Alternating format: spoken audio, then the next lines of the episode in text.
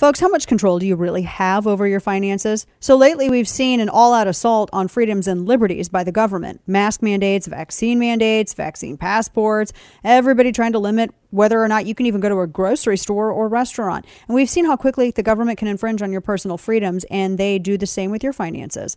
This is why I believe in diversifying with gold. Gold is physical. Gold is tangible and gold is safe from government control and gives you true control over your wealth, control that isn't tied to government regulated financial markets. The folks at Legacy Precious Metals are the gold standard when it comes to investing in precious metals, and their team of experts can counsel you on the best options for you and your family. Take control of your financial situation and call Legacy Precious Metals at 866 580 2088 or visit them online at legacypminvestments.com and download their free investor's guide. That's legacypminvestments.com. legacypminvestments.com. So I think we should be hopeful and optimistic that if we make the right choices here, we can win all of these battles. We can do what we need to do with respect to Ukraine. We can do what we need to do with respect to the climate crisis. But we cannot be seduced into believing that this suddenly is an open door to going back and doing what we were doing, which created the crisis in the first place, which will not go away unless we approach it thoughtfully and with the other options that are available to us. What other options? I'm curious. What other options available? All these desiccated old turds flew to Davos on their private jets, every single one of them. They all flew on their private jets. They all flew to Davos. And you have this guy, John Kerry, who's telling everybody that we have to, we have to, um, well, you know, this is what we, we, we, you guys have to sacrifice more, not us. It's you, not us. Welcome to the show. Dana Loesch here with you. Happy Tuesday. Uh, and I've been watching some of the stuff that's been happening over there. I, I mean, the whole, I don't, it's all weird. I feel like um, whenever I see any of that coverage from Davos, I mean, like actual coverage. I don't mean like people walking around filming themselves outside of Davos and calling it coverage. I don't know what the hell that is. But I mean real coverage and and some of the the speeches that they've been giving inside and all of this other stuff. I it makes me feel like um the scene from that book, uh, The Witches that I read by Roald Dahl, and there was this moment in which the protagonist of the story was inside this um, ballroom where they were having their big like witch event, and it, it was just weird because he realized that every single one of these people around him they were all harboring this horrible secret and it was just this pit of evil and it was just very odd. So yeah it's it, i kind of get a little Dahl-ish sense about every time I see any of these any of these videos. So this was and this is all part of Green New Deal and everything else and we're going to get into just some of that stuff. But I do think it's weird cuz they had Henry Kissinger there and he was saying that uh, apparently he said that Ukraine should uh, give Russia some territory as a way to find a peace deal, or Russia, they could just not be, you know, jackwagons. I have to say, I was very disappointed to not be on a ban list. Like, I want to be banned. I want to never be able to enter the hellscape that is a communist nation because I want them to ban me. And that's that's that's ultimate that's what I want. And I was really sad that I wasn't on that list. But somehow Morgan Freeman was, which I don't understand. We'll discuss that. So this uh, that was Henry Kissinger's idea for peace. And there was the discussions of the new, smaller, siloed world I just they do this thing every year, and it's all these weird people that get together, and they I don't know what they they all talk about. They all pat themselves on the back. They fly there on their private jets, and we've talked about this before. I've been telling you this for ten years that these people who they want to lecture you about climate change, but they don't actually follow any of what they say themselves. These are all people who it's it's not because they they uh care about climate change or anything else. They think that they're just better than you and that they should be afforded more privileges than you're afforded. I mean, that's ultimately what it is. They, they, I think they do believe that. So we have got we got a whole bunch of other stuff to get into. I want to also look at some of the things that's happening in the Indo-Pacific. There was a really good piece over at the Wall Street Journal, and I do agree with this. I think that because I was wondering this yesterday when I was reading these headlines, and they're they had the the new agreement that they had been making, and they were working with some of the Quad nations, you know, which is Japan and Australia, et cetera, and not including Taiwan in any kind of economic framework in any kind of trade deal. And it was a new 12 nation trade deal that he that that he's agreeing to is a I think also is a big mistake, but they're trying to so they're trying so hard to maintain some kind of unfortunate uh, strategic ambiguity because it's just they be and they're the reason that they do it and the reason that so many before them have done it is they just simply don't want to risk China getting angry and stamping their little commie feet. That's ultimately what it is. Uh, but I do think it is. It is a. It, I don't know if there's any of those discussions over at WEF. I don't know what the hell they're talking about over there. What are they talking about over there? Are they talking about real things about how best to avoid a World War III? Are they talking about anything like that? I mean, it might be rhetorical because I think we kind of all know that they're not.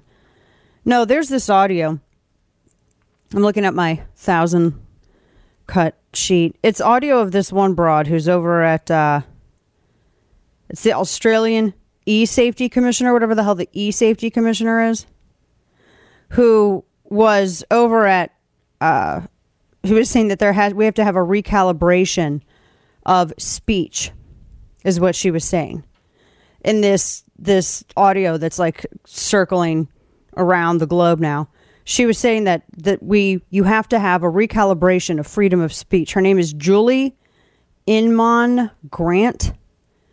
And she's, I don't even know what, again, an e safety commissioner, or the hell that is. Listen to this. We are finding ourselves in a place um, where we're, we have increasing polarization everywhere, and everything feels binary when it doesn't need to be. So uh, I think we're going to have to think about a recalibration of a whole range of human rights that are playing out online, you know, from freedom of speech to the freedom to, you know, to be free from on- online violence, or the uh, right of data protection to the right to child dignity.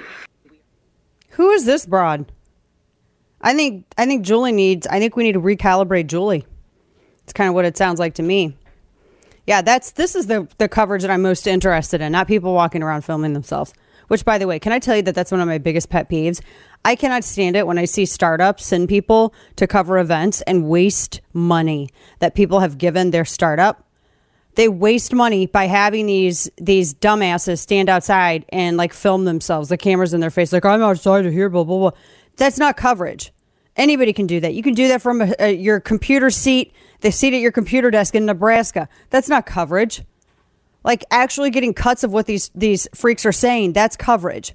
Trying to make the news about yourself is not coverage. I don't understand this sometimes I, I it just is so frustrating to me because then everything gets polluted by stuff that's not what they're talking about and i'm like is that the goal like what is it it's weird so yeah i think julie needs to be recalibrated. I don't know who these people think they are they're having their they do this every year.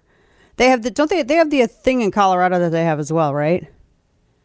They have a, a this the thing in colorado that they do too where all these people get together and they have their oh it's the aspen thing.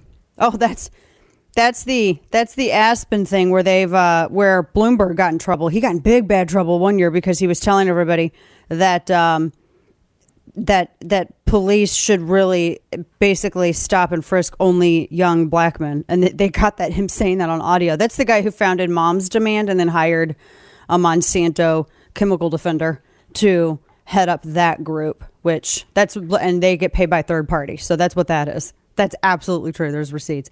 So this um this whole thing, the World Economic Forum, they had this one guy. Who's this this one desiccated turd, Michael Evans?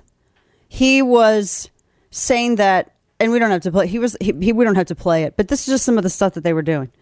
That they were telling people that to develop an individual carbon foot tracker to monitor what you buy, what you eat, and how where you travel. Boy, that would be really funny if he just saw people traveling to outside of his house to protest him. I'm just saying that would be kind of funny. So these all of these people they flew there on their big private fancy jets. They they live in a lap of luxury. I have to say, John Kerry's audio. Can I just go back to him for just a moment because I cannot stand this guy. John Kerry is, I guess, calling him a climate envoy. What in the heck is a climate envoy? I don't know what a climate envoy is. I guess it's a better position than Sugar Baby because that's what he is. He's living off of the successes of his wife's first husband, who is infinitely more successful than he was. John Kerry came to fame by bitching. That's what John Kerry came to fame through. And pulling stunts and all kinds of stuff. He is one of those insufferable beta progressive men who I don't know what he does. He flies around in the lap of luxury, goes everywhere in a private jet, except the one time he went commercial in first class and he wasn't wearing his mask, although he, he claimed that he was eating, but he didn't have any food or drink with him. He just didn't have his mask on because he's specialer than you guys. He's the special people. And so this, and I had said this, I mean, he flew there on a private jet. And Sugar and Climate on, Envoy sounds a hell of a lot better than Sugar Baby because the Heinz fortune funds his vanity exercises. I would laugh in someone's face if they told me they were a climate envoy. I would I would laugh at them. We we have got to start ridiculing these mob people. We've got to start doing it more. Now, that brings me to coming up here. We have some education. There's some big news coming out of Texas. Texas has left the National School Board Association. This came in last night. They sent out an email saying that they're leaving the National School Boards Association. It was made by their board of directors after NSBA's investigation report came out on Friday, May 20th, and they had new details about the development of the letter to the Biden administration, and it highlights operational practices and a lack of internal controls and processes at NSBA that don't align with their commitment. Blah, blah, blah, blah, blah. They're leaving. I don't really care about anything else in their letter. They're leaving. Now, this comes on the heels of how the National School Board Association president had, or the or draft letter, the NSBA, they had asked Biden to get the military involved against parents. I'm going to tell you, that's a great way to get a civil war. No, I'm not. It's a promise. That's not a threat. That's not anything else. Come at me. When you're talking about sending out the military, which I don't think anybody would follow that order, to go and harass and and deprive parents of their not just constitutional rights but their parental rights, you will find yourself going sideways real fast. They said that the NS this was a draft letter from the National School Board Association. They actually demanded that the White House deploy the military police and Army National Guard at school board meetings to quiet parents. This is not a joke. This is actually in their letter. This is a draft letter that they had. And the parents at the school boards, pretty damn sure they're not the ones that are sending threats to the National School Board Association. I'm and and also if this is a I, I refuse to look at the school board association as victims. These people aren't the victims, they're the predators. These are the people that have been trying to separate parents from their kids. These are the people that have been getting into parents' faces telling them that they didn't have any right to tell schools where they send their tax dollars and their kids that they have any any sovereignty or expectation of control of responsibility over their child after the child goes to school.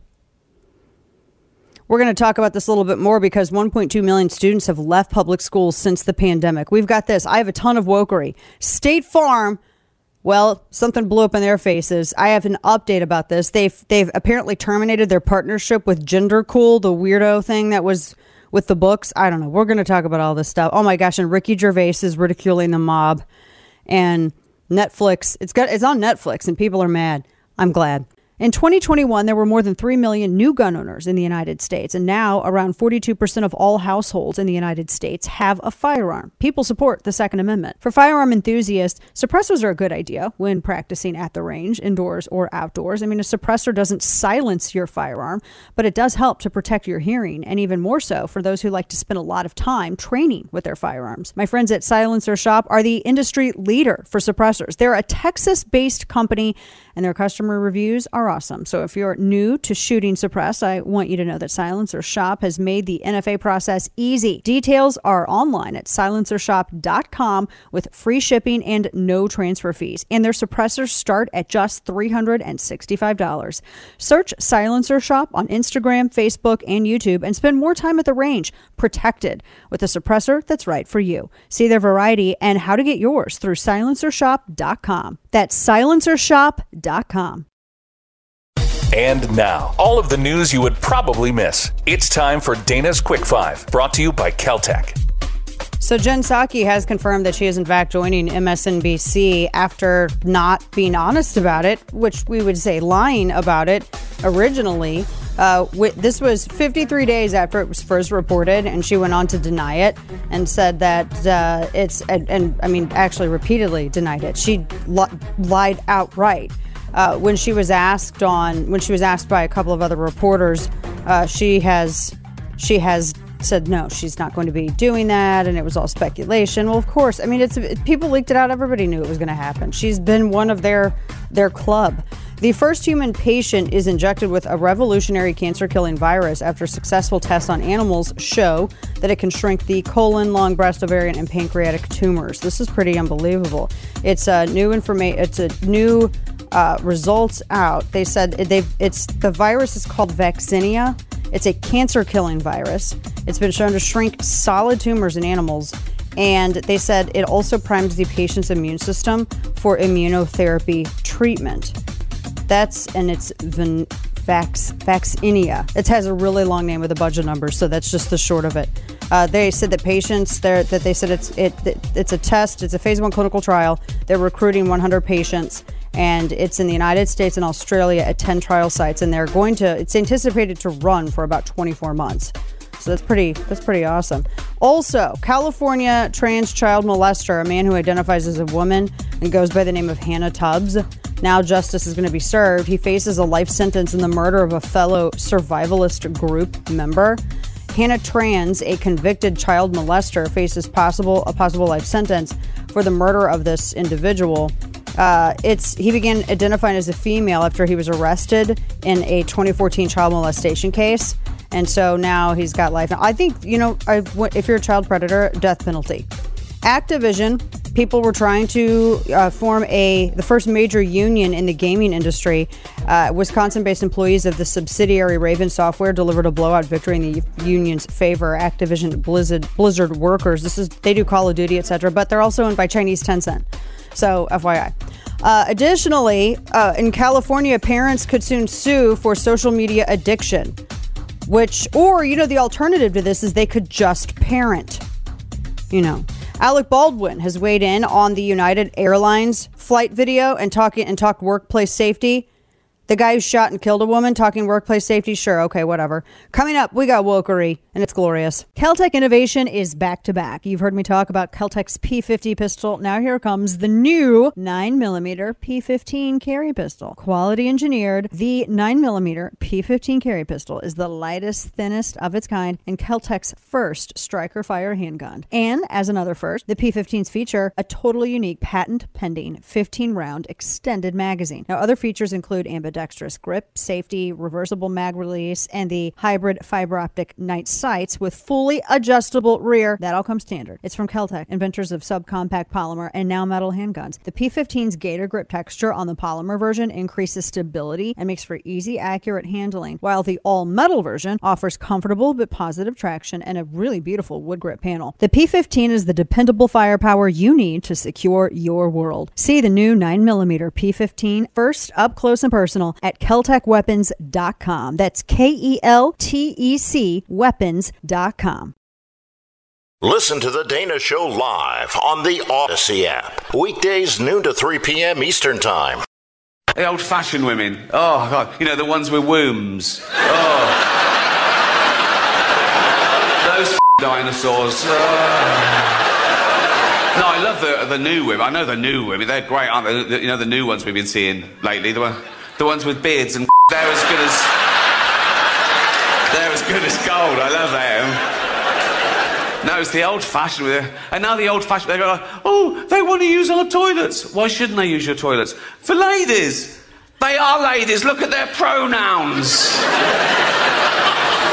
what about this person that isn't a lady? Well, his penis. Her penis, you bigot.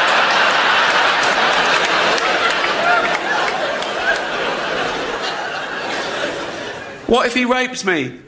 What if she rapes you? Oh my gosh, I cannot wait. That's Ricky Gervais. Welcome back to the show. Dana Loesch with you. Ricky Gervais has a new special that's going to it's on it's on Netflix. Oh, it's coming up on Netflix. I don't want to like everyone's going to rush there. All of a sudden everybody will cancel their cancellations. It is glorious.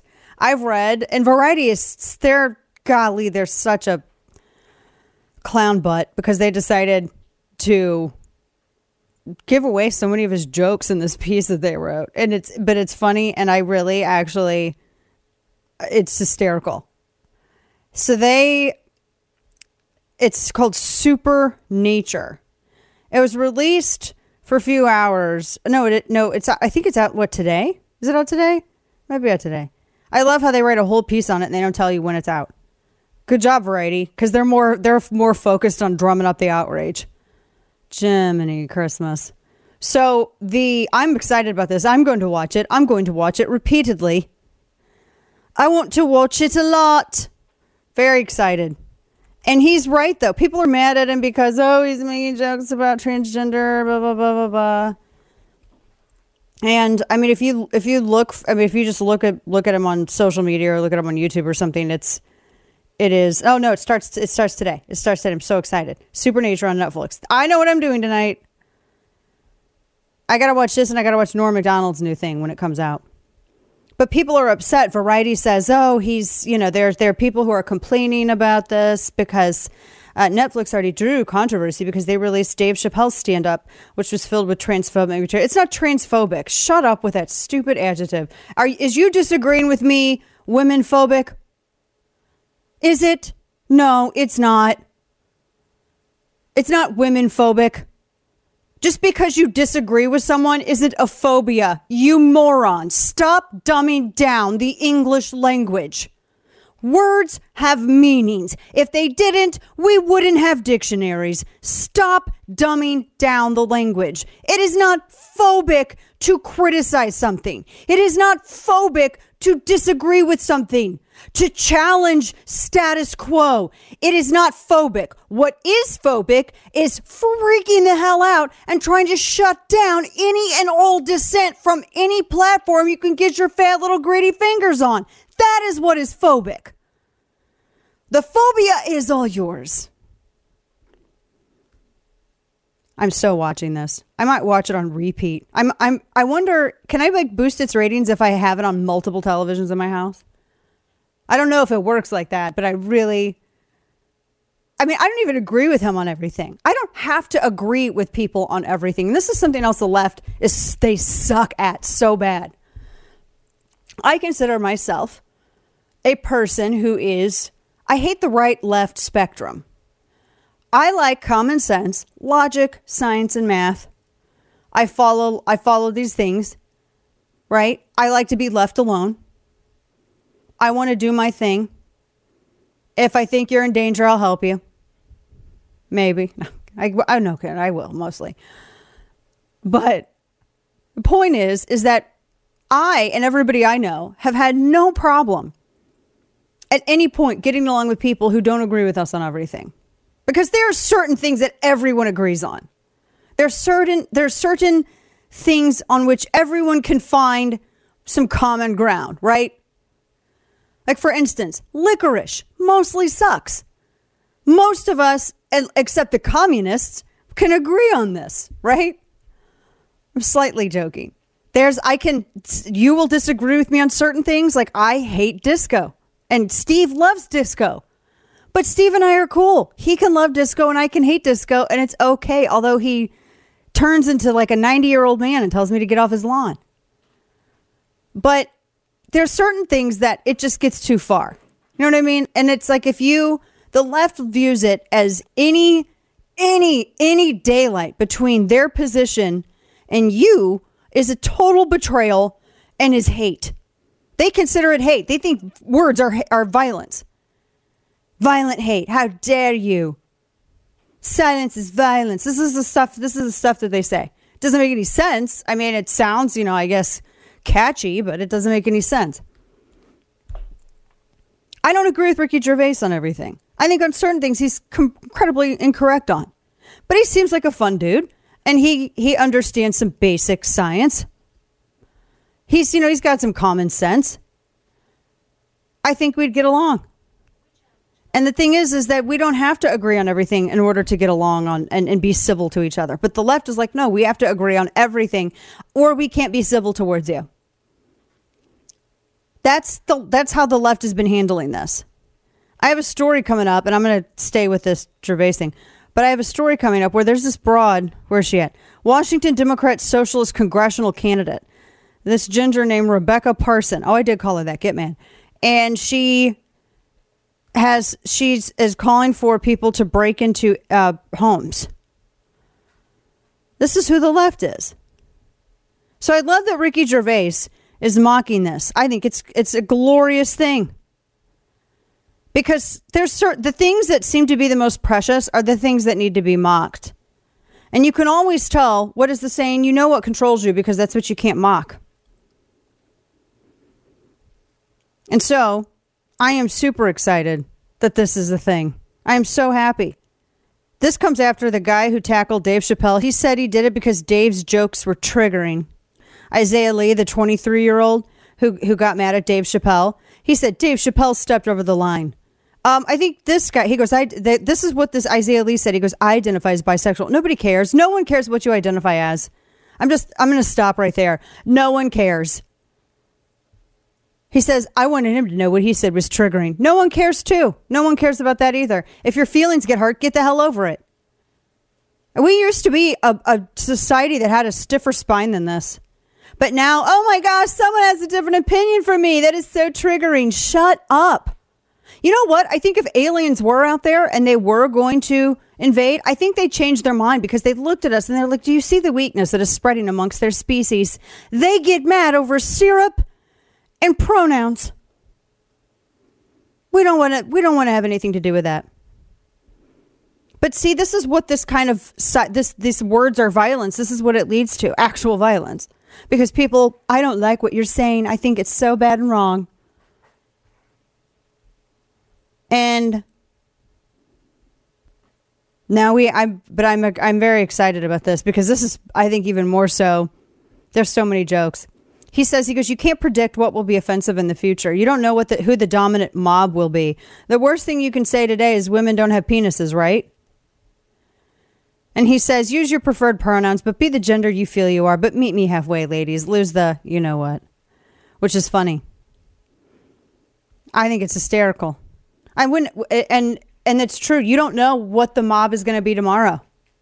There was this joke that someone I know that that was sharing online the other day, and they were saying because they have a friend who is apparently like in Florida working on a candidate for some like conservative gay candidate or something, and they had the they shared this image. They had reposted this image of someone who painted their house with the rainbow flag and then some advocacy group for the alphabet people got all upset and said your house those are the old colors. There's all these other new colors so your house isn't even actually uh, you know, appropriate or correct. So at some point you know that's it's going to come full circle and that's going to be like the hate symbol. The old-timey pride flag will be the hate symbol that's considered old-timey now i don't know if you guys knew that i didn't know that i was i was yesterday years old and i learned that but I'm I'm a, I'm to totally watch this tonight because the people who don't want to be mocked are maybe are kind of the ones who should be mocked. I mean, really, it, I mean that's just you know it's kind of it's how I view it. And in keeping with this, they've had. I mean, you you've seen the stuff that's that's been going on at schools. Like I shared you with you the story of the three kids who were getting charged with sexual harassment because they used the wrong pronouns when talking about a classmate. I mean, for crying out loud, they're elementary school kids, and they're going to get in trouble because they used the wrong pronoun. You mean they they you're a dude and they said you were a dude? I mean, it's just wild. There's this story that I have kind of dovetails into this. It's sort of, I have it under education, but it's kind of in line with this too. Let me pull this up. It's just, it's from the, it's a university, private Christian university. They're considering strictly limiting the free speech rights of its students. This is what AP says. When it comes to sexuality and gender, from how they behave and what they wear and what they can say on campus, according to published reports, it's a private Christian university. It's called Lee University in Tennessee. And they said that the restrictions that they have, they have a dress code basically, and that you just are the gender that you're born as. And this is how the AP prints it. A private Christian university is limiting the free speech rights. I really think that people don't know what the hell free speech means. First and foremost, I thought the left loved this stuff. I mean, why are they getting all upset now? Where's the consistency? My favorite are the leftists who are like, wait a minute, yeah, that's whataboutism. No, it's not. It's pointing out your total hypocrisy. You guys don't even know what where the hell you stand on stuff. One day you love private companies like Disney having the right to do whatever it wants, and then the next day you you hate private companies like Chick Fil A having whatever policies they want. You love when a public institution that gets taxpayer dollars tries to control the speech and pronoun usage of students on campus. That's actually kind of more of a free speech issue than anything else because it's a federally funded university.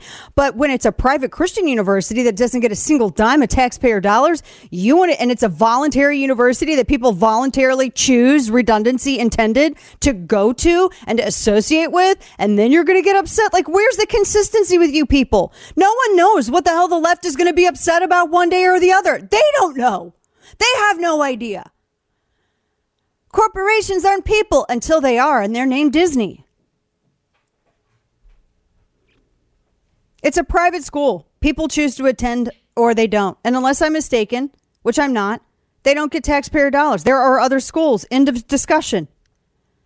You're going to get all upset because a private school has a dress code and it's a Christian school. I mean, why would you go to a Christian school if you didn't want to do Christian stuff?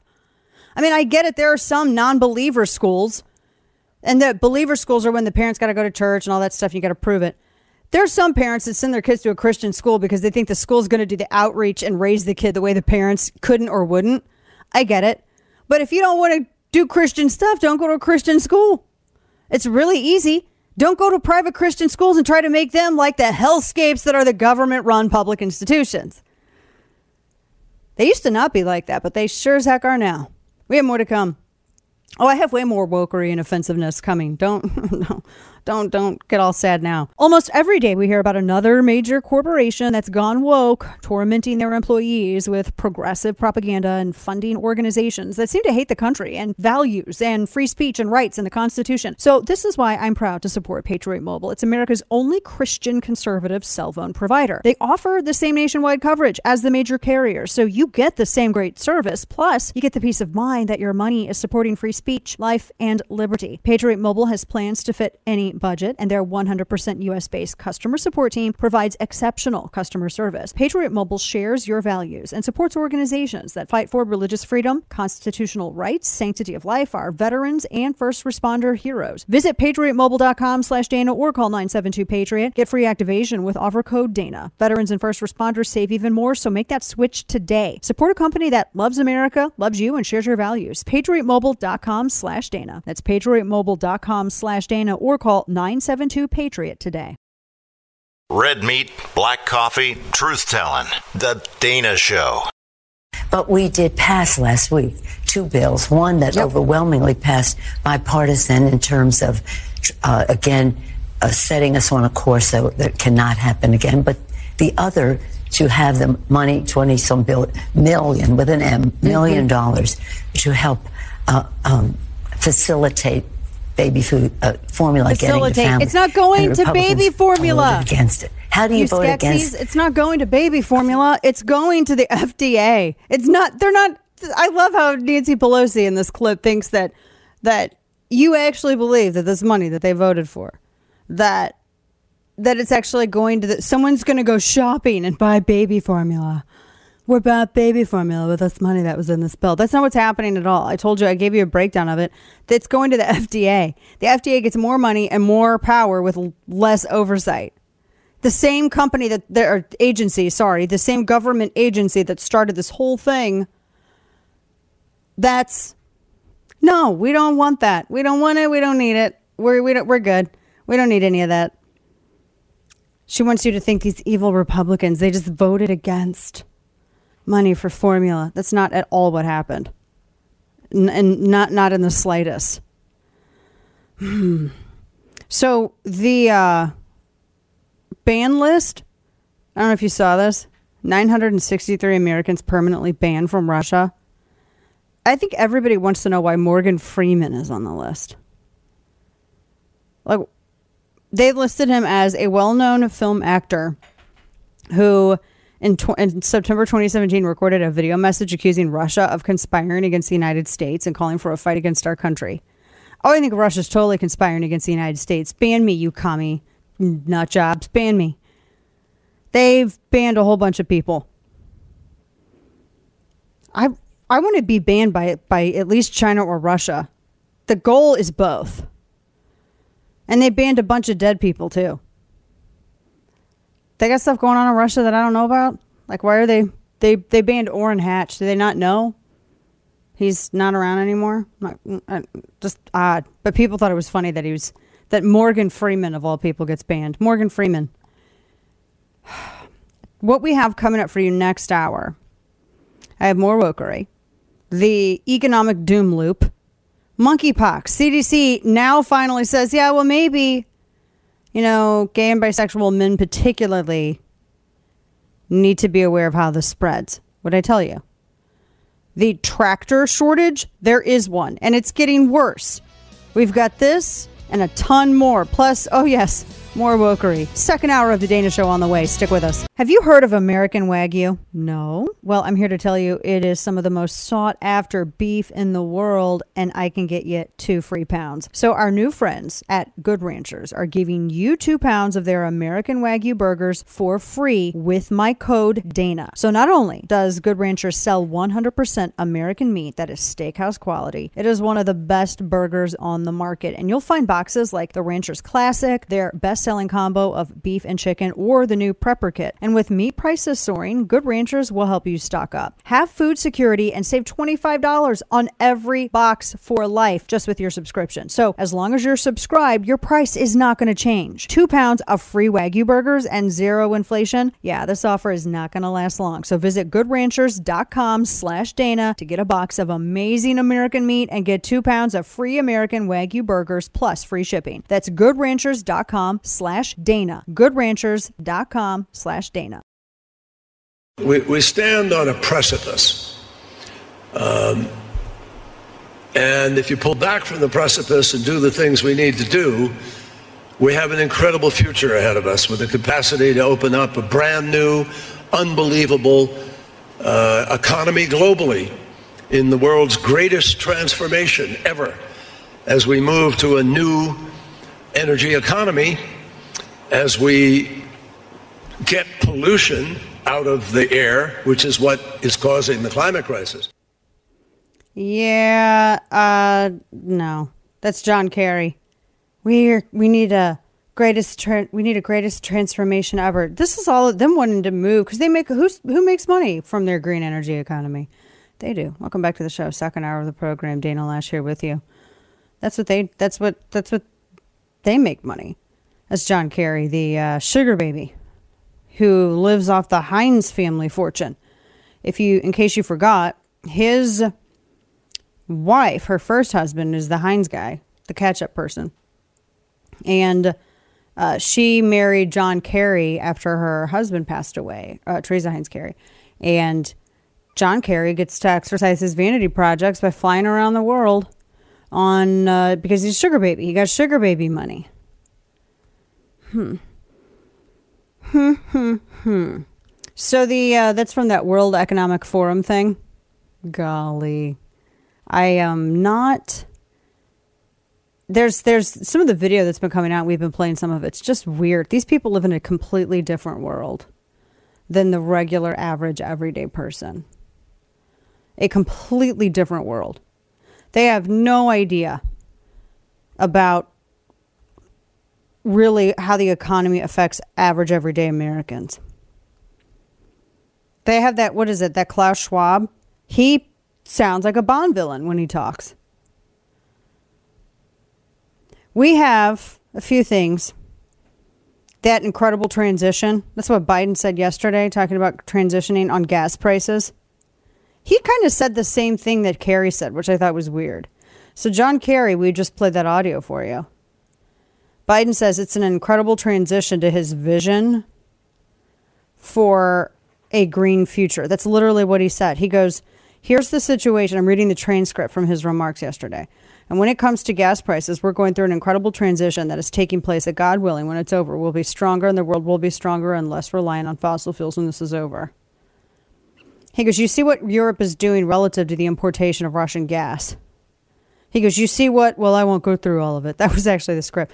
Well, yeah, because the United States allowed uh, Europe to be more dependent upon Russian gas. And Joe Biden himself, I can't believe he's lamenting this when he facilitated the expedition of it. He expedited the whole thing. He went ahead and there was a remaining percentage of Nord Stream 2 that needed to be completed. And when Trump was in office, he blocked completion of it. The first thing that John Kerry did when he got into, or not John Kerry, God help us all. The first thing that Joe Biden did when he got into office was immediately uh, greenlight that he he immediately greenlit the whole thing, and the and they were able to get it. They were able to get it completed. So the issue is that he's he's lamenting this whole thing about importation of Russian gas, but he helped them. He helped Europe become more dependent upon it. And he also helped Europe become more dependent upon it because he wanted to remove the the fastest way to get gas from Canada out into the rest of the market, and that was through the Keystone Pipeline. We have another pipeline that's functioning, but can you imagine if we had another one? Because that does more than what a lot of these countries that come that that produces more in a day than what a lot of these countries you know use in like a week from Russia. So that makes it it makes sense that you would want you know if you're talking uh, if you're talking about having a more secure world especially in context of NATO associations, you would want these other countries to be less reliant on on Russia and on geopolitical foes and use your cleaner LNG, right, as opposed to their dirty gas. But it's weird because he says he said the same thing that Kerry said as the point I was making to start with. Because Kerry said, "Oh, it's a great transition." Biden says it's an incredible transition. They're both talking about reliance upon fossil fuels. They're they're giving the same speech. That's literally what Kerry just said. Kerry said we need a great transformation. We're moving to a green new energy economy. This is exactly what Biden's saying here. It's a great, it's an incredible transition that is taking place. So they got the talking points out. They're, we're going through a transition. That's the thing. I think it's a forced transition to get everybody away from more plentiful and replenishing fossil fuels. I'm not opposed to EV. And I and again, I reject the specious argument that and a very intellectually shallow argument that to oppose government intervention in markets and oppose artificial stimulation of of of green consumption while suppressing fossil fuels, I oppose all of those interventions by the government. It's they're not it's not an organic market drive. It's not a consumer driven anything. They're, they're, they want to push everybody onto a technology that's still growing, still progressing, and is not as reliant as fossil fuels. I don't mind energy diversification, but the two are not the same arguments. To oppose the way the government's handling it is not opposition of EV itself or green energy. It is such a stupid thought. And I get uh, there's there's a couple of conservatives they're kind of moderate. They're not conservative, moderate Republicans that do this green stuff, and I'm just like, that's your focus. And they they criticize Repo- other Republicans if they if Republicans you know certifiably if they if they are justified in criticizing the moves that this administration makes. no, Biden Biden says he was getting into the the oil release from the SPR, Strategic Petroleum Reserves. Now apparently we're going to be diving into what we have saved for diesel and it's just it was just wild to hear his remarks. It sounds again, it sounds like a John Kerry speech, and it also sounds like he's lamenting what his own policies are doing because he is. Really weird. We live in such weird times. Now, a few other things that I have here, because there's a lot. uh, to get into. There's to get into some of the wokery. Washington Free Beacon had a very interesting story. You remember that gender queer novel that's been in a number of public schools, and it's been there in a number of it's been in a number of public schools, uh, and it has some graphic stuff and text that I can't at all say, um, at all whatsoever because it's so explicit. Judge Pamela Baskerville ruled Wednesday that Genderqueer, a memoir, and A Court of Mist and Fury are too obscene for unrestricted viewing by minors. So this is in Virginia. Virginia public schools may have to remove the novels and similarly graphic books from library shelves. These are in minor library, like where that minors can access. And I mean, they are so graphic. It shows graphic sex in the book. And there's a lot. So this they had a uh, there was a Virginia delegate that petitioned to court to pull the books, et cetera, et cetera. And so they ended up, a judge reviewed them and said, this is because if you were just a stranger and you approached a kid with these books, I, I mean, if you were, I just don't see how this, I just don't see how they can defend having this kind of stuff in a, a, a school library where young kids can access this stuff because it's it's it, that it's straight up porn. It is not advocacy. It's not anything like that. It is straight up porn. That is the end of it. But this judge said, yeah, it's way too explicit for minors at school. This is one of the reasons why so many parents, there's this total uh, 1.2 students that left public school since the pandemic. It's a new national survey out. Uh, shows enrollment numbers since 2020 plummeting, plummeting enrollment, particularly in schools that did the virtual learning methods the longest. It's from the American Enterprise Institute's Return to Learn tracker.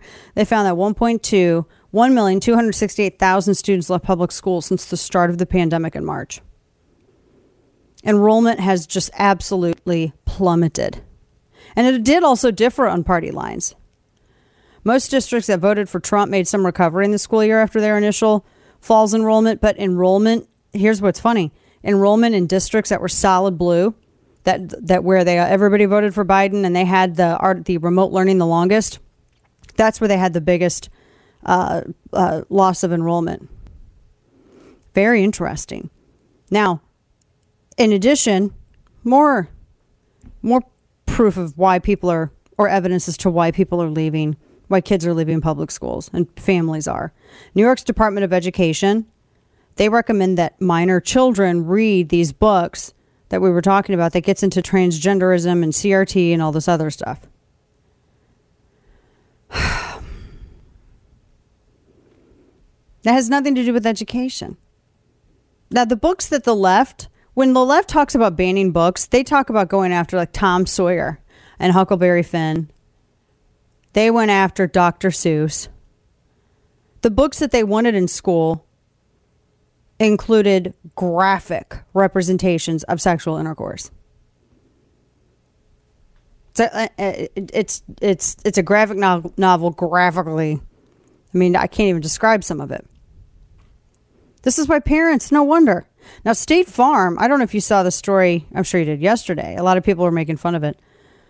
Uh, like a good groomer, State Farm is there. So the first part of the story began when it was discovered. A whistleblower notified everyone and said that State Farm was donating transgender books for five year olds to schools in Florida. It was an email that was obtained by Consumers Research. Consumers Research! They shared it with Washington Examiner. Gender Cool Project. It promotes the transgender ident- transgender identities in children through various advocacy and public awareness programs. And they were donating books to schools and public libraries specifically about this. And it was to children ages five and over. And the emails were were they were leaked out as well.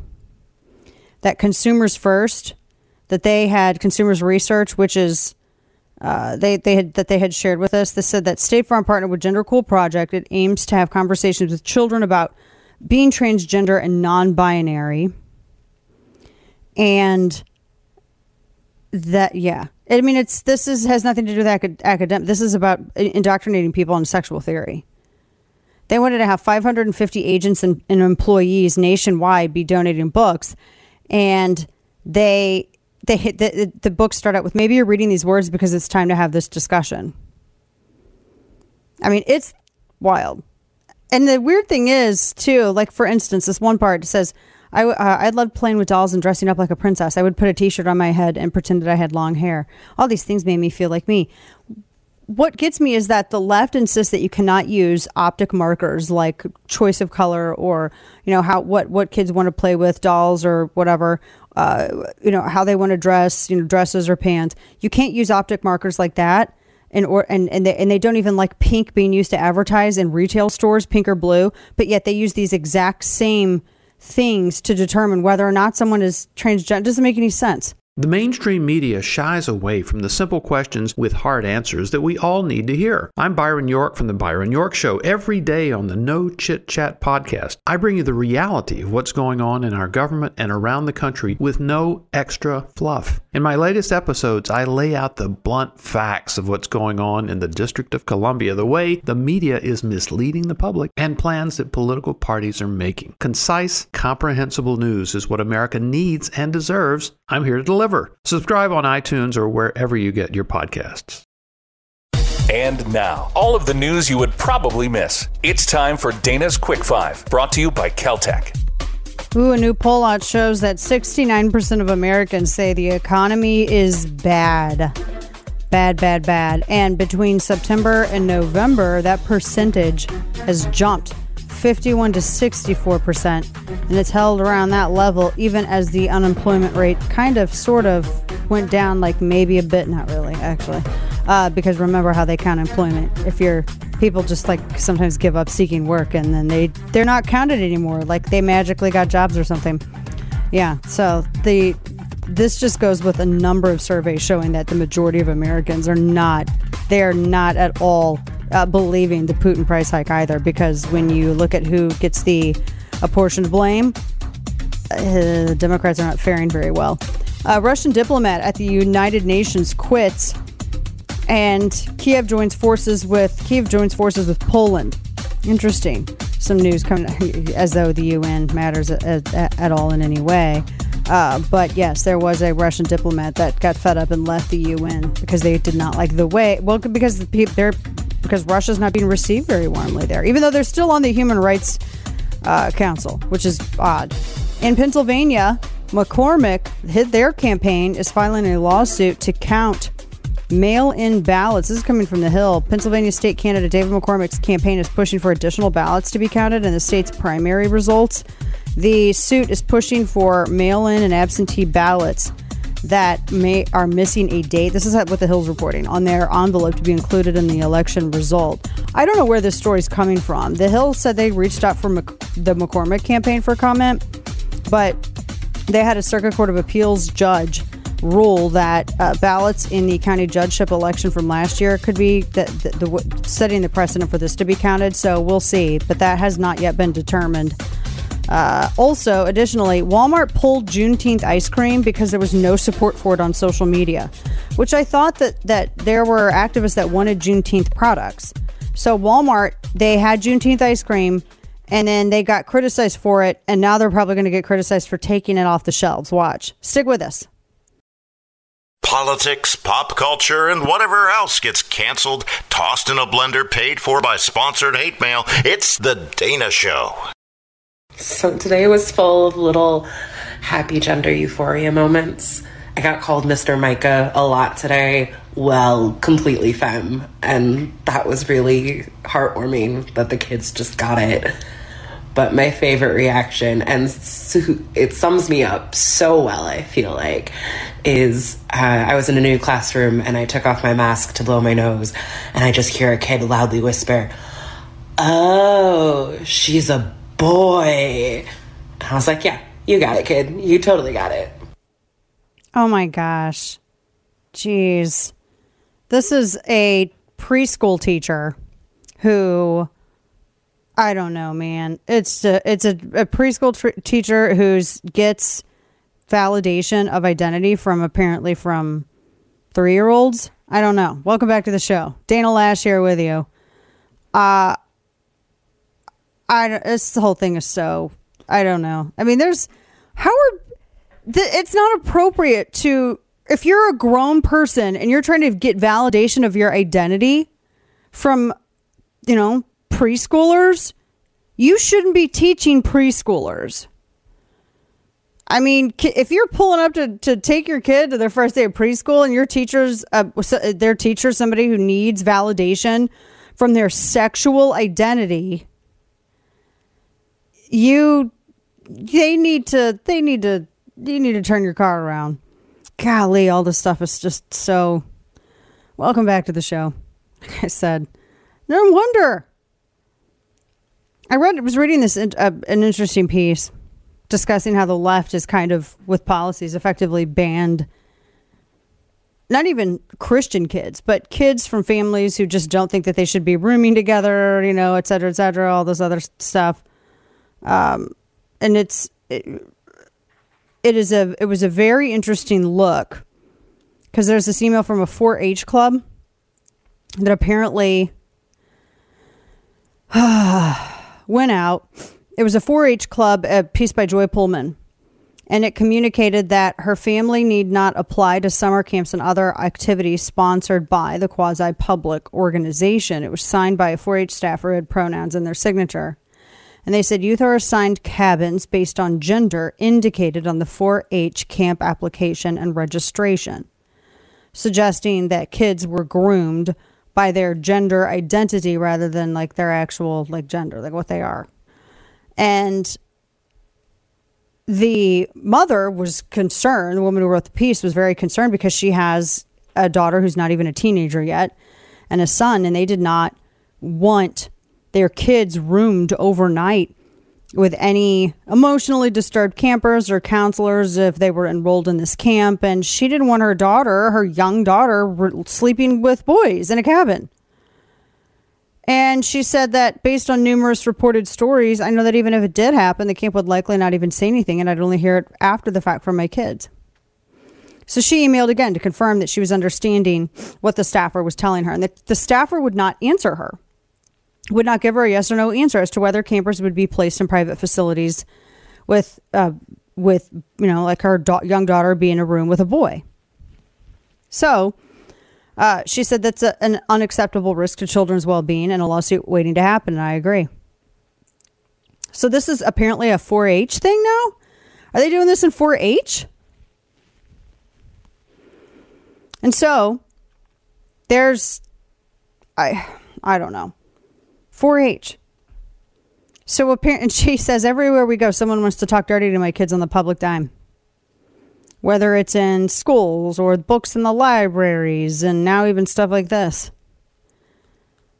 I, I the fact that you can't even get a straight answer from someone as to whether or not they can they're going to be rooming with someone of the opposite sex. That's a huge, that's really,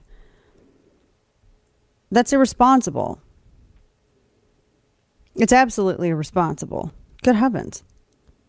But it is. It does. I mean, it basically. It's. I don't even think it's a. It's. It's something that's effectively banning Christians, as the article suggests. I think it's just effectively banning people who think who want to preserve their kids' innocence for as long as possible the idea that you could have like an 11 or 12 year old girl rooming in a cabin with a and sleeping next to a boy because the boy wants to identify as a girl is inexcusable.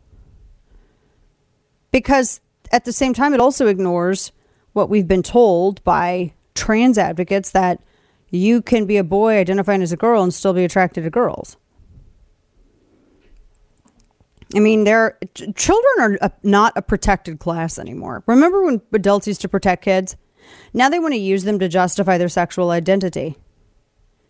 Or they they want to tell them about their private sexual arrangements at home and they think these strangers that teach your children think that they have a right to do so. Because they think that their right to express their their private sexual arrangements is more important than your need to protect the innocent of your minor child. I mean, every it's everywhere. It's absolutely everywhere. And they, whether it's it's colleges and universities. Now you can see why you had, I had this headline from a previous hour about this uh, private Christian university, Lee University in Tennessee, who was saying, "Look, these are our rules. This is how we do the whole gender thing. If you don't like it, you know, whatever. Where you know we have we are a boy or girl. That's it." And uh, they were very clear about what they expected from students. And it's a, it's a private Christian university. And if you don't want to go to a Christian university, then don't go to that Christian university. But apparently in Indiana, their governor, Eric Holcomb, doesn't want to sign the bare minimum legislation. As Pullmann says, protecting girls' sports. Nobody even, because girl, yeah, that's the other thing. Girls are losing out at sports, and nobody's even talking about making their libraries, camps, and pools safe for families. It very much is. It's it's children are no longer a protected class. They're not they're not treated as such.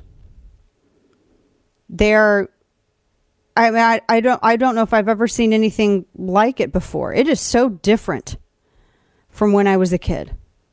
There is no way that anyone would be talking to about uh, to anything about like about any of this to us in school. And now it's it's so prevalent. The uh, and I'll include this piece in the email newsletter, which you should. I'm looking at this other piece that I had that went with it that you absolutely you should sign up for. It's over at Substack. There was this. I was reading. This kind of touches on it. I was reading this fabulous. It's a very, very, very long editorial, and I'm not going to get into all of it. It's called "The Gentrification of Disability," and the author.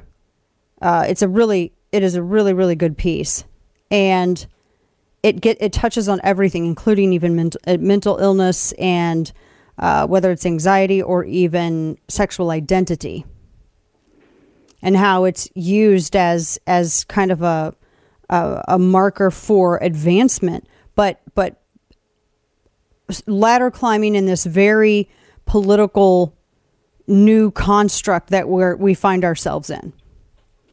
It's a long piece. I'm going to include that in there as well because it's true. I mean, it's it is and I look at this the way I look at these people talking about kids in the classroom. I mean, you have this it it these grown adults who are looking at for validation from kids or people who look to validation from cereal or look to validation from look for validation from products that they use or something of of this extent?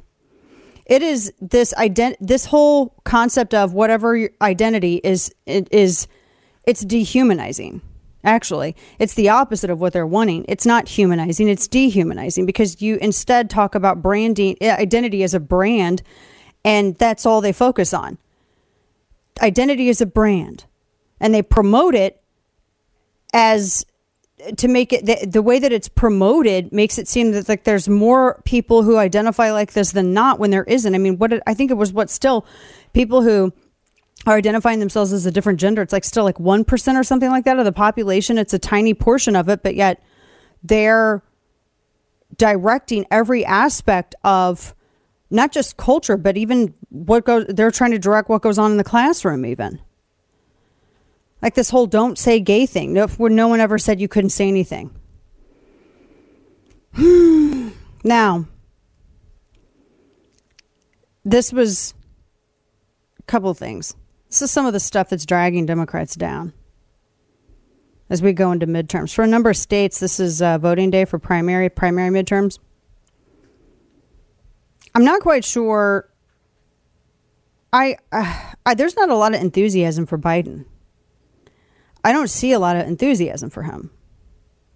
There's a lot of enthusiasm on the right, but the right's tiptoeing around a lot of stuff, which we're going to have to talk about in the days to come. Oh, man, the right. I saw this headline where it said um, Pence was considering, he was asked a question as to whether or not he would consider running in um, 2024, and he didn't take it off the table.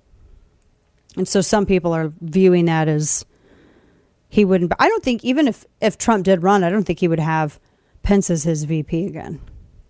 But it would be it would be odd because he's a he is an odd candidate. You can't have.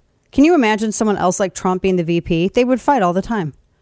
You you have to be on the same message. You have to. I mean, when you're the if you're the VP, you're sent. you're well, unless you're Kamala Harris, you're the rubber stamp for what the president's doing. So, I I don't I don't know what's going on there. I know I've had we've had Pence on the show before. He's incredibly we've had Trump on the show. He's incredibly nice and but I don't know if in this particular political climate he is charismatic enough of a personality to do it. And then you have the whole Ron DeSantis thing. Ron DeSantis apparently took uh, this what was it a Wisconsin straw poll ahead of all the uh, above all the other Republican challengers. So that was kind of interesting to see. Hmm. We uh coming up, we're going to have Florida Man on the way, and then we got to get into some of the monkeypox stuff too, because officials, the CDC, is now saying that they should sound the alarm because gay and bisexual men are actually they're spreading it uh, in the community, in their community, men particularly. Uh, and then Dr. John Brooks, the CDC official, he was emphasizing, now anybody can get it, you know, through personal contact, regardless of orientation. It's an, a sexually transmitted disease, essentially. I mean, they may not classify it. They added on, oh, well, also respiratory droplets, but it seems like it is through bodily fluid. And that it spreads through bodily fluids and sores. Hmm. So that's, it sounds kind of like it's an STD. Why are, are people freaking out about it? We'll talk about this and more here. It's his life mission to make bad decisions. It's time for Florida Man. I actually chuckled over this one. Uh, it, it's too funny. A Florida bodybuilder was pulling a $245,000 scam and told the VA he could only lift 10 pounds. So it's this, it's a Port St. Lucie dude.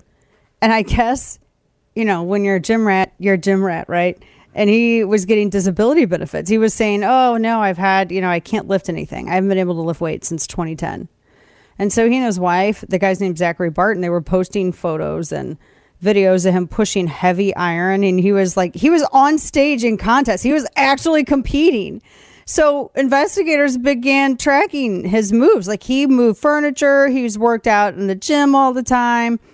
And finally, they had enough of a case against him. So he pled guilty Thursday in West Palm Beach to theft of government funds from a federal agency. I mean, you shouldn't lie about not being. I mean, when you tell them, "Oh, I can't. I haven't been able to lift since 2010," and you're out there lifting, that's yeah, that's not gonna that's not gonna work. They're not. They're gonna find you. I don't know why people think that they wouldn't be followed. I just assume that whenever you say that you have any kind of a disability and you're getting disability payments, that they're gonna they're gonna follow you.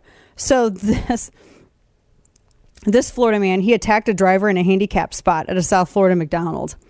A man was arrested after going after an unsuspected motorist who parked themselves in a handicap spot at a South Florida McDonald's. 36 year old Joshua Relaford attacked a man sitting in a parked car, uh, and the Charlotte County Sheriff's Office.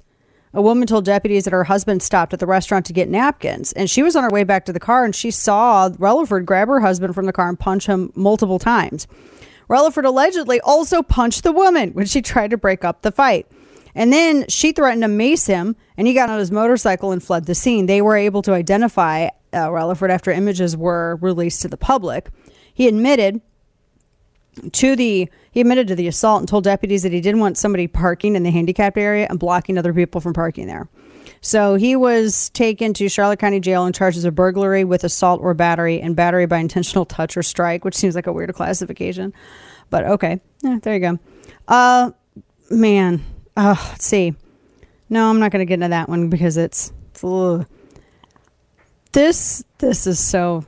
A Florida man tries to cover for a woman as the lights turn off in a Florida home, says a sheriff. Deputies arrived at so def, deputies pull up to this house in Florida and it was in Lakeland. They they were arrived after receiving a tip about a woman who had a warrant out for her arrest. So this woman named April Gonzalez has has a warrant out. Sh- uh, sheriff's deputies, Polk County Sheriff's Office showed up.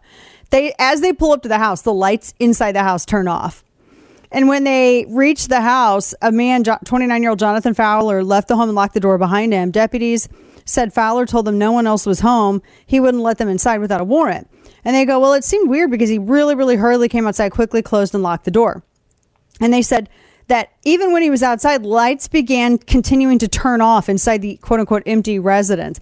And when they asked him, Are you sure that there's no one there? Like, you, there's someone literally just turned a light off in one of the back rooms here. And he goes, Oh, ghosts, maybe.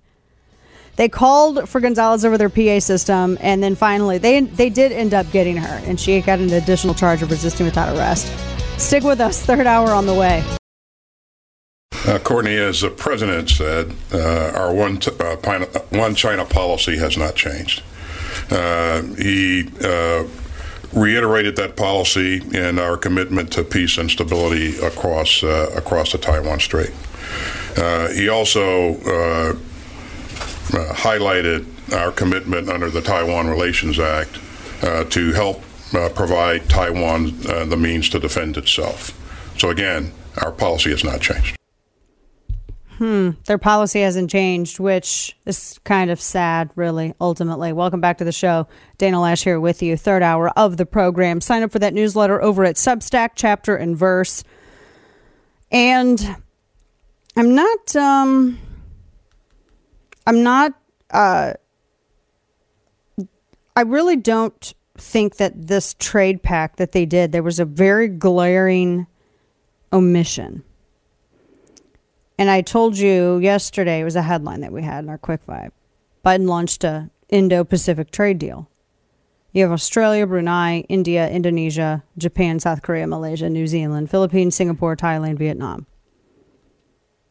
There's a big glaring omission from that. From that list.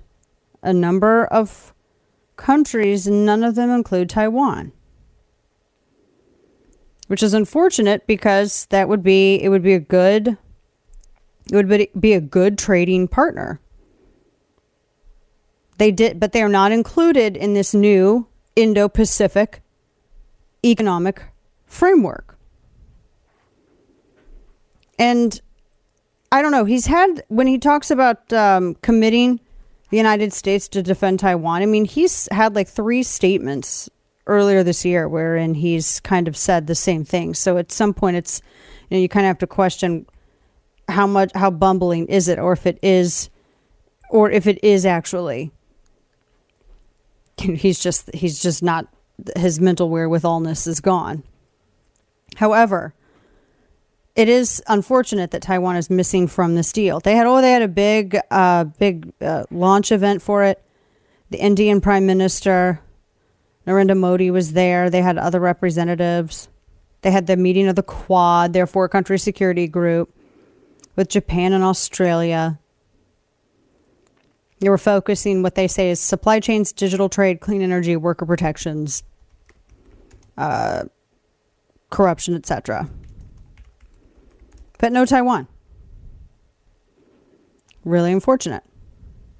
I mean, they this um, and the trading relationship between Taiwan and the United States, there are a lot of people that have been relocating a lot of their manufacturing to Taiwan. And they followed some very specific development policies promoting exports, uh, etc. They they have been doing fairly well with this economically. And yet they are left out of this. That is such and it's weird because Biden can say that they, you know, they're committed to, they're not commit. I don't know how you can say that you're committed to defend a country when you're not even committed to recognize them within the framework of this Indo Pacific trade deal. Makes no sense to me. Now, a few other things that we have been watching too the tractor shortage, some of the economic headlines here. There's a farm tractor shortage. So there's no microchips available for tractors. So a lot of factories are just limiting supplies, if not shutting down. Tractor batteries are in super low supply in a number of areas. There was uh, a, what they call a Tractor expert Bryce Meehan of Team Tractor Ranch said, quote, We have seen available inventories for many tractor brands plummet to zero. It's scary to think that soon we may have zero tractors and parts. We're not months away, we're weeks away. So they had there's been a chip shortage, there's been a, a chip shortage through the through the auto industry. General Motors said that they're shutting down production of their main electric vehicle, the government funded Chevy Bolt through mid October because of a shortage of batteries, semiconductor chips. That is a it's a major issue. In fact, I, I told you before I ordered new computers and still I mean I don't even know when we're gonna get them, to be honestly. To be honest with you, I don't know. And guess the and guess which country, by the way, Guess what country is making is that ever is is the country that everyone is relying on when it comes to making chips, these semiconductor chips. The country that was just left out of the Indo-Pacific Agreement, Taiwan. You're welcome.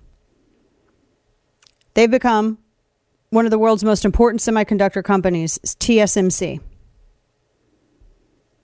And Taiwan, this is the more technologies are requiring chip, more and more of these semiconductor chips, more that require more and more complexity. And they're all coming from one company on an island called Taiwan that Joe Biden and this administration left out of its Indo Pacific agreement. making this whole situation, I think not, I mean, definitely not helping this situation. Manufacturers are trying to catch up in this industry. TSMC can't make enough chips to satisfy everybody. You would think that our president would be doing everything he could to go over there and be like, hey, United States, you know, we're friends, right? So uh, maybe we can get some priority with some stuff. I mean, that's what leaders do. I mean, he's there to represent the United States, not the world. Uh, but no, he in, instead they didn't meet with anybody. They didn't meet with anyone. Didn't include them in any of this. They're too upset with angering Taiwan or angering China over Taiwan. now you see. So we have shortages, and the companies that make the chips elsewhere can't even find the, enough workers. In Texas, Intel, they had a problem with there was a problem with the storms and all this other stuff. Um, and then Taiwan, they're having a drought. They've been impacted as well on top of this. And a lot of this stuff goes through China at their, their major ports. So it's a big issue. It's not just, you know, tractors, it's via, it's everything, everything that relies on these semiconductor chips. And this plus Biden's own regulations, a really good piece over at uh, New York Post that gets into it really tracks all of his economic moves that he has made since assuming office. And how we are and by we I mean really just the administration is increasingly defaulting over and over again to federal rulemaking more so than anything else. That means more regulation which also helps to drive inflation people are paying a disproportionate share of their income on heavily regulated on the most heavily regulated goods, utilities and groceries. And then the recent uh, bump to food stamp benefits, that's going to likely lead, you're going to have more money chasing fewer goods. That's going to lead to higher food prices. Hmm. I saw a piece. Let me pull this up. So get this. Speaking of food insecurity, this is over at Epoch Times. An analyst warns the world has 10 weeks of wheat supplies left in storage. A food insecurity expert said the world has about 10 weeks of wheat supplies.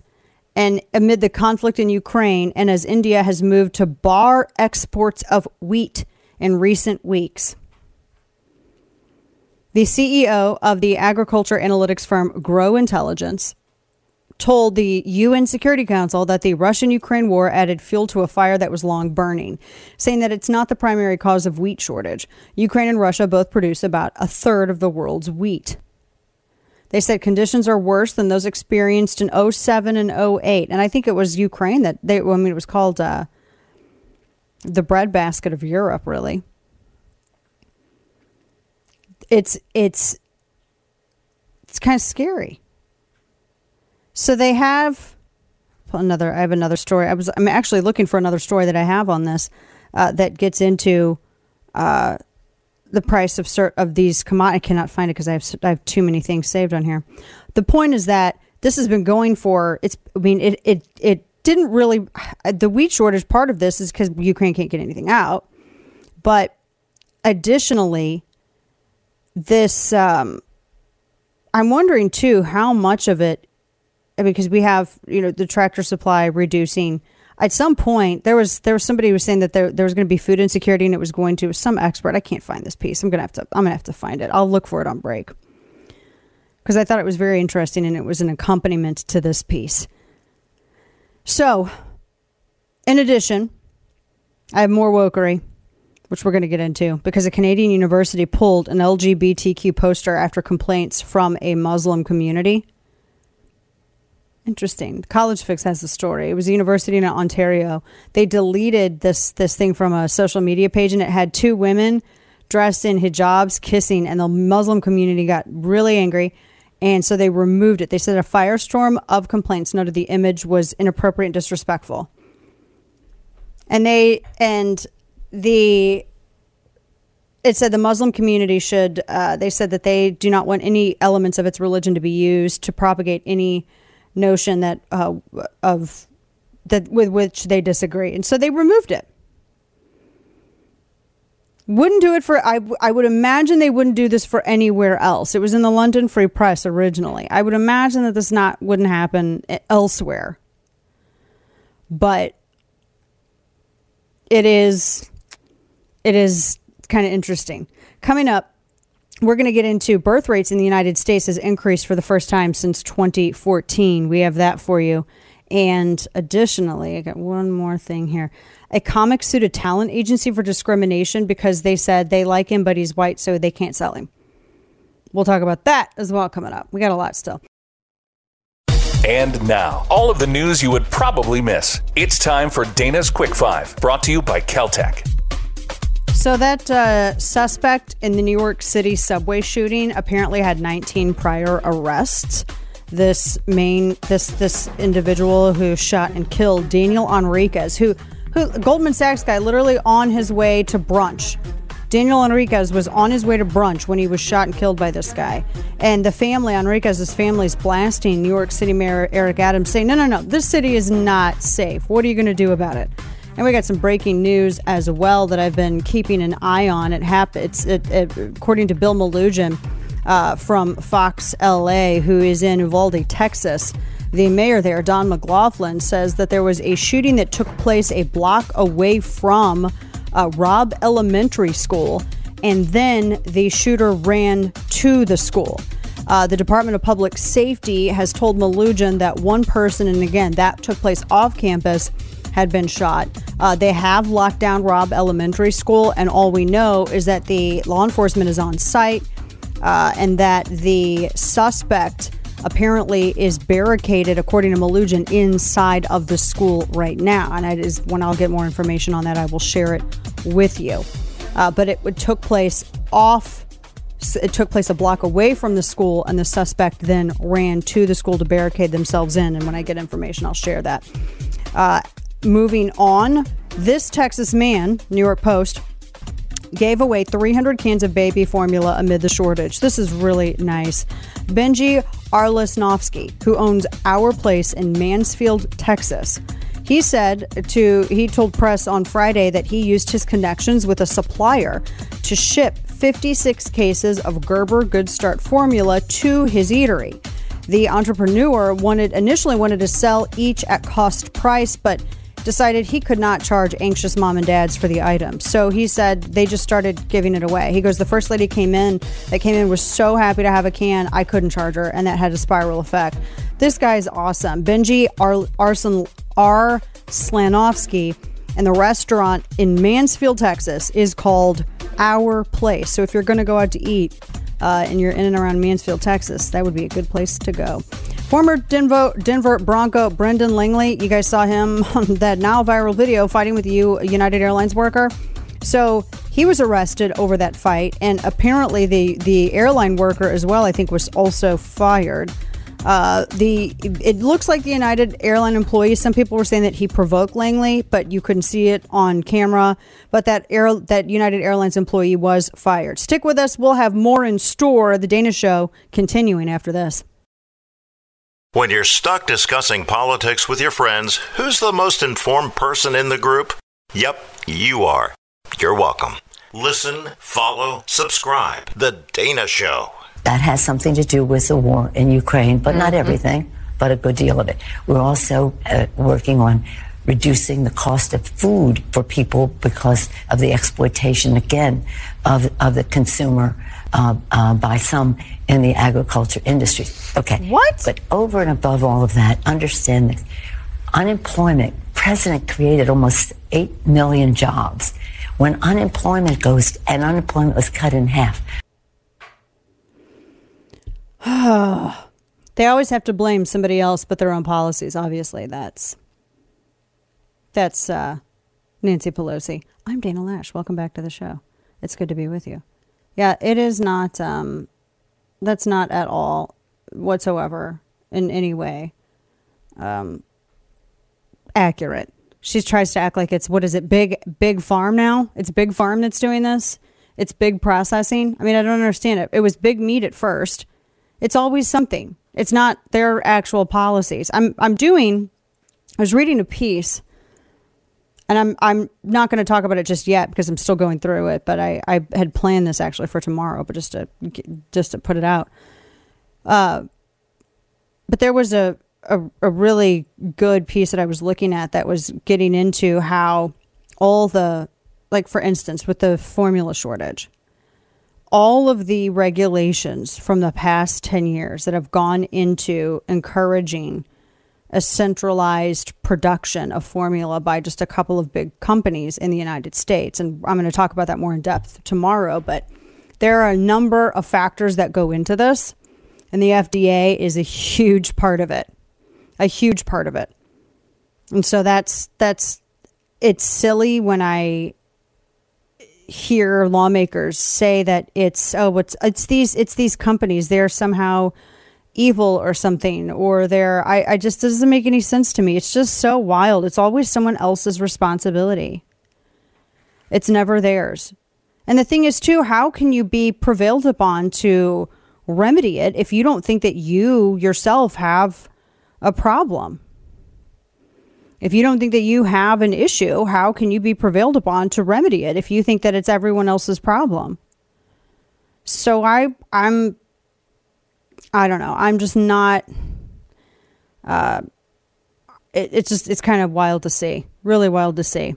I saw this uh, headline too and I wanted to bring it up because it was the thing on uh, the birth rate in the United States, which is it's kind of interesting when you look at the where is this? I had it on here. Apparently, our birth rate is barely kind of up a little bitty tiny bit. Hmm. Why is it important? It's important because there was a lot of discussion as to whether or not um, countries like the United States. I mean, nobody wants to see nobody wants to see what happened, like what happened in China, where you have uh, they because of the one China policy. Now they're having like this generational crisis. They just don't have enough, enough people to support the older generation. And which is kind of terrifying. Let me pull the story back up because I inadvertently closed it while I was talking with you because I talk with my hands so dang much. So our birth rate had actually actually increased for the first time since 2014 according to the National Vital Statistics System.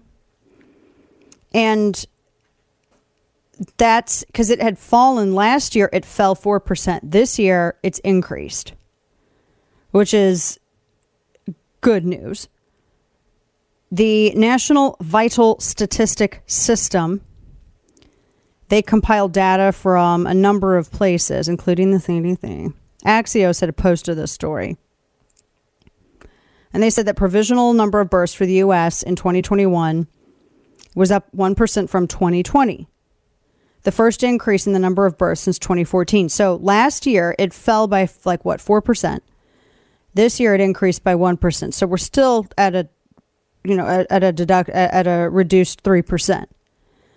But it had not increased since 2014 ever. Birth rates declined for women between the ages 15, 24, and 2021. 15 is kind of young. Uh, oh, my goodness. Increase for all age groups over age 25. Well, that's good. And they said that reported births in the U.S. have been decreasing by an average of 2% every year since 2014. And during the early days of pandemic, there was a 4% decrease. Remember all of the discussion, how people were saying that there's not, there may not be a baby boom at all after that because people were so nervous about what the future, what the future held, what was going to happen. The cesarean rates jumped 32%. That's interesting. A whole, a whole point up from the previous year.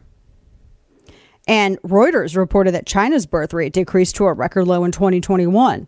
That's a downward trend that led Beijing last year. Remember, I was telling you this?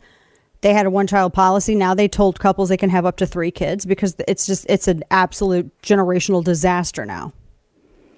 So good. I'm glad that our, our birth rate increased because you, you have to be able, especially when you have a society, and I wish that we could just get rid of, I just, I would just cut it cold turkey myself. I don't think, there's no such thing as weaning people off entitlement. That doesn't happen. But there, 3.6 million babies born in the U.S. in 2021. Uh, well, in the last, actually 2020. Yeah, 2021, a 1% increase from what was in 2020. And uh, the percentage of premature births has increased.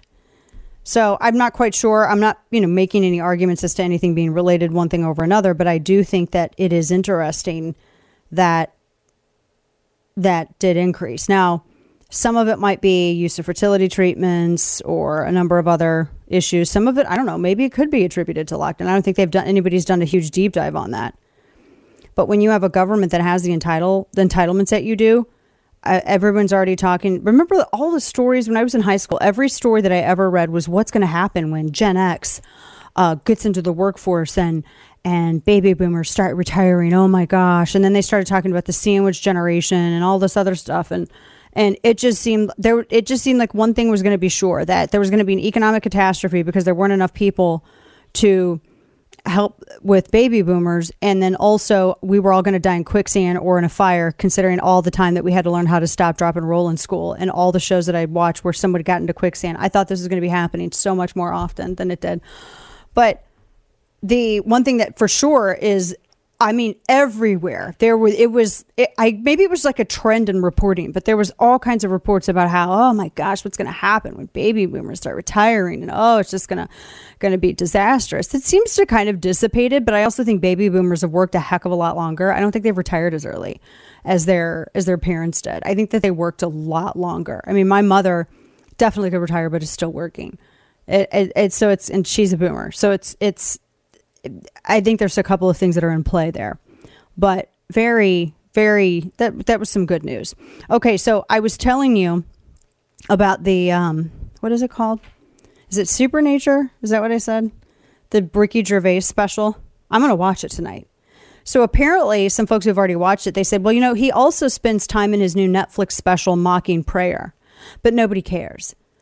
Well, is it funny? I mean, if it's funny, then I'm going to laugh. If it's not funny and if it's just, I, I don't like it when people just think that being either shocking or um, offensive is art, is that alone can survive as art or that is art alone. Like the art of offending someone or th- that's not an art. Offending someone or, tr- or being shocking, that is not an, an art. It's not a form of art. That's like a, it can be a vehicle, but it's not art. And I think he's the stuff that I've heard him say, because he's an atheist. Obviously, I disagree with it. But again, as I said first hour, I can disagree with a number of people and still be on, you know, be friends with them. But he's being funny. I mean, is he be is he is he I haven't seen it yet and I'll give you it's called Supernature. I'll give you an update. Because he all the people are freaking out because he went off on uh, he didn't go off. He made jokes about it and they're hysterical about the whole trans thing and then rage mobs. And he apparently also mocked prayer. But is it but if it's funny, then it's funny. Right? I mean, if it's funny, then it's funny. End of story. And one of the things that South Park does well is they're hysterical and they make fun of everyone equally. I mean, for crying out loud, they made fun of Robert Smith. How do you make fun of Robert Smith? But they did. Then they had Mecha-Streisand. I, which I don't like Barbra Streisand, so I thought that was hysterical. But they've made jokes at progressives' expense, conservatives' expense, but they're funny. They just want to be funny. And they dunk on totally obvious things. That's funny. I'm I feel like and I keep saying this, it does sort of it feels like we're at this kind of almost right at a turning point. It really does feel that way. And the comics, the best way to rob power from a rage mob is to mock them. Ridicule is not just an art form, it is one of the best, best rhetorical weapons ever. It's so good. It is an now now uh, ridicule's an art, definitely, and I think Gervais does it well. So I'm excited to watch this. I'm totally gonna. Are you gonna watch it, Steve? Do you watch the stand up stuff? Oh yeah, I plan on watching it tonight. Oh, I'm totally gonna watch it tonight. I'm so excited to see. I don't. I mean, I don't even care if they make jokes that like, you know, Republican, conservative, whatever, whatever. I don't care as long as it's funny. Just be funny. If there's hasn't been a lot of funny stuff, and the only funny stuff lately has come from Bill Burr, uh, Dave Chappelle, and Ricky Gervais. To be honest, that's like the only funny stuff I've seen. Well, I don't know any. hmm So Ricky Gervais is like a well-known atheist, but at the same time, like he definitely cracks jokes on everyone, so like he Yeah. understands it. He makes fun of atheists. He makes fun of other atheists. He makes fun of everybody. It's very South Parkian. Yeah, I like it. Do you watch South Park? Have you ever watched South? Park? Yeah, for sure. I used to watch that. Oh my gosh, I was in college. I was a freshman in college, like right when I started that fall. That's when South Park debuted, and we would all get together and we'd watch it. I think it was on Wednesdays, like every Wednesday night. We'd watch it every Wednesday night. Oh man, my grandma watched it once because my cousin tricked her into watching it. He was like, "Oh, it's just a cartoon." Uh, it's just a cartoon about um, you know these kids in Colorado. My grandmother, oh my gosh, God rest her soul. I wish I could have been in that room. I heard the stories about it, but I wish I could have been in the room when she heard them talk and heard what they were talking about. There you go. So, um, yeah, I'm I'm excited about all of this stuff. All right, we have more in store. We have today in stupidity on the way as well, and you don't want to miss it. Listen to The Dana Show live on the Audacy app. Weekdays, noon to 3 p.m. Eastern Time. Hmm. DanaLoesch.com also. You can go subscribe to that newsletter up there as well. And uh, I will be uh, out behind from behind the mic for uh, Memorial Day weekend, uh, taking Friday. And remember, make sure you go to carrytheload.org and you can find out information about how you can get involved and help with that awesome group and raise awareness and advocacy for not just help for veterans, but also like what the point of Memorial Day is. Um, it's not, you know, just like the barbecues and all of that stuff. I mean, we're remembering people who paid the cost, the ultimate cost. I mean, these are the people who uh, help ensure safety, and we don't even know all the sacrifices that they make. Forbes has reported that the FBI uncovered a plot by an ISIS operative living in the United States to assassinate former President George W. Bush. The ISIS operative was hoping to smuggle a team of four Iraqi men through the southern border after getting them some visa, some visitor visas. This is pretty unbelievable. This story, they said two confidential informants, and there's a bunch of surveillance. Now, they used WhatsApp to apparently plan this. I want to point out again for all of the discussion about Facebook and Twitter from the left, it was WhatsApp that the Taliban used to organize their movements going through Afghanistan. They did it before with WhatsApp, years before that. Know, I'm just saying, and it's based in San Francisco, from what I understand. It's a U.S. company. Just FYI. You know, but they're mad with, they're mad over, you know, everybody else. They're mad over Facebook and they're mad over Twitter and all of this other stuff. It's just, it's, yeah. All right. So, also with this, there's a few other things. this I this Iraqi man in the U.S. accused of being linked to ISIS operatives. So he was apparently going to travel in Dallas to take video around the former president's home. They they actually are more out in their ranch. The place uh, in Dallas that they go to, it's like an old money kind of area. I mean, I think I don't even think that they're there most of the time. I don't even think that they were, are there. It's weird. They but they were using the Meta owned WhatsApp. It's a Facebook owned account. Facebook owned account. So, I I don't know. I'm just saying. So this they have all kinds of. I'm going to put this in the email prep that you get, and we'll talk a little bit more about this because what all happens on WhatsApp? Like it seems like that's what they should be watching. I, it seems like that's what they should be. They should be maybe kind of watching WhatsApp a little bit. Just saying, instead of watching what we're saying on Twitter or Facebook about uh, injections or something else like that. It just seems like that should be kind of the focus, really. Goodness. All right. And so, additionally, uh, sign up for that newsletter because I'm going to put that in there. I have a couple of deep dives. One piece you definitely should read, and it's the gentrification of mental illness. You absolutely have to read that piece. It's long, but it's worth it. Normally, I don't tell you to do that, but it's a really good read. All right. Today in stupidity, Steve. All right, last day I'll be doing it. Kane's back tomorrow, thank God. But uh, I think I've. I don't want to take too much of his steam, but we'll get him back tomorrow. But uh, Kamala Harris is out there. We haven't heard in a while, and uh, she did her typical stuff. So uh, let's just, I guess, just wing it here and. You know, when we talk about our children, I know for this group, we all believe that when we talk about the children of the community, they are a children of the community. Damn straight. Well, okay. The Children of the community. Okay, I guess that. I think the math adds up. Yeah, the math adds up. Wow. She's like one of the worst speakers. Folks, have a great evening. I will be back with you tomorrow.